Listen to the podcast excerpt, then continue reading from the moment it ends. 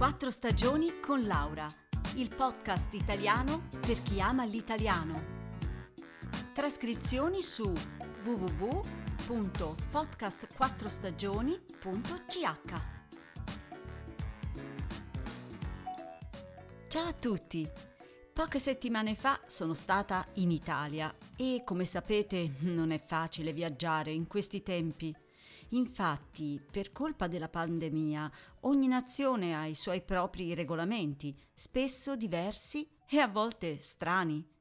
Allora, prima di partire si deve compilare il PLF, Passenger Locator Form, il modulo per il tracciamento dei contatti. E qui tutto chiaro. Ma mentre lo compili ti chiedono a che ora parti da casa, da quale frontiera passi, a che ora sarà lì, Domande a cui non sempre è possibile rispondere precisamente.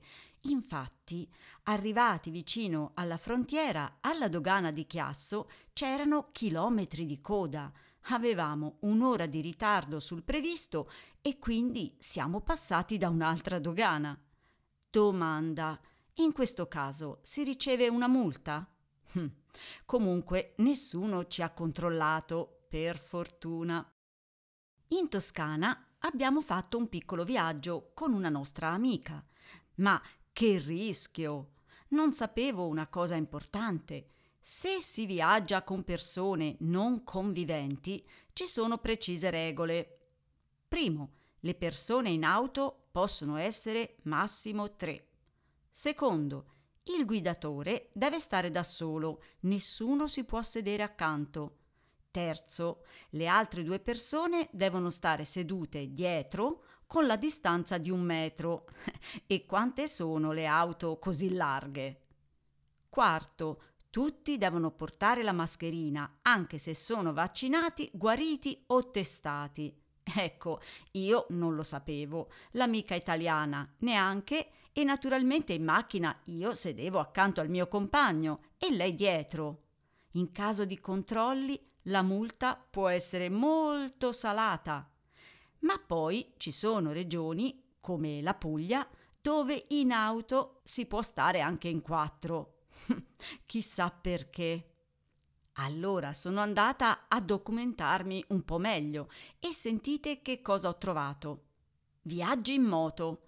È permesso viaggiare insieme soltanto se le due persone sono conviventi se le persone non sono conviventi, non è permesso perché la distanza minima di un metro non può essere garantita. Ma è uno scherzo o fanno sul serio? Purtroppo è tutto vero. A proposito di distanza minima, questa volta al chiuso. A volte si parla di un metro e mezzo, a volte di due metri. Già, qui non è chiaro cosa si deve fare, ma Qualcuno mi può spiegare perché in Toscana la distanza minima è di un metro e 80 centimetri? Eh già, ci sono estremi assurdi.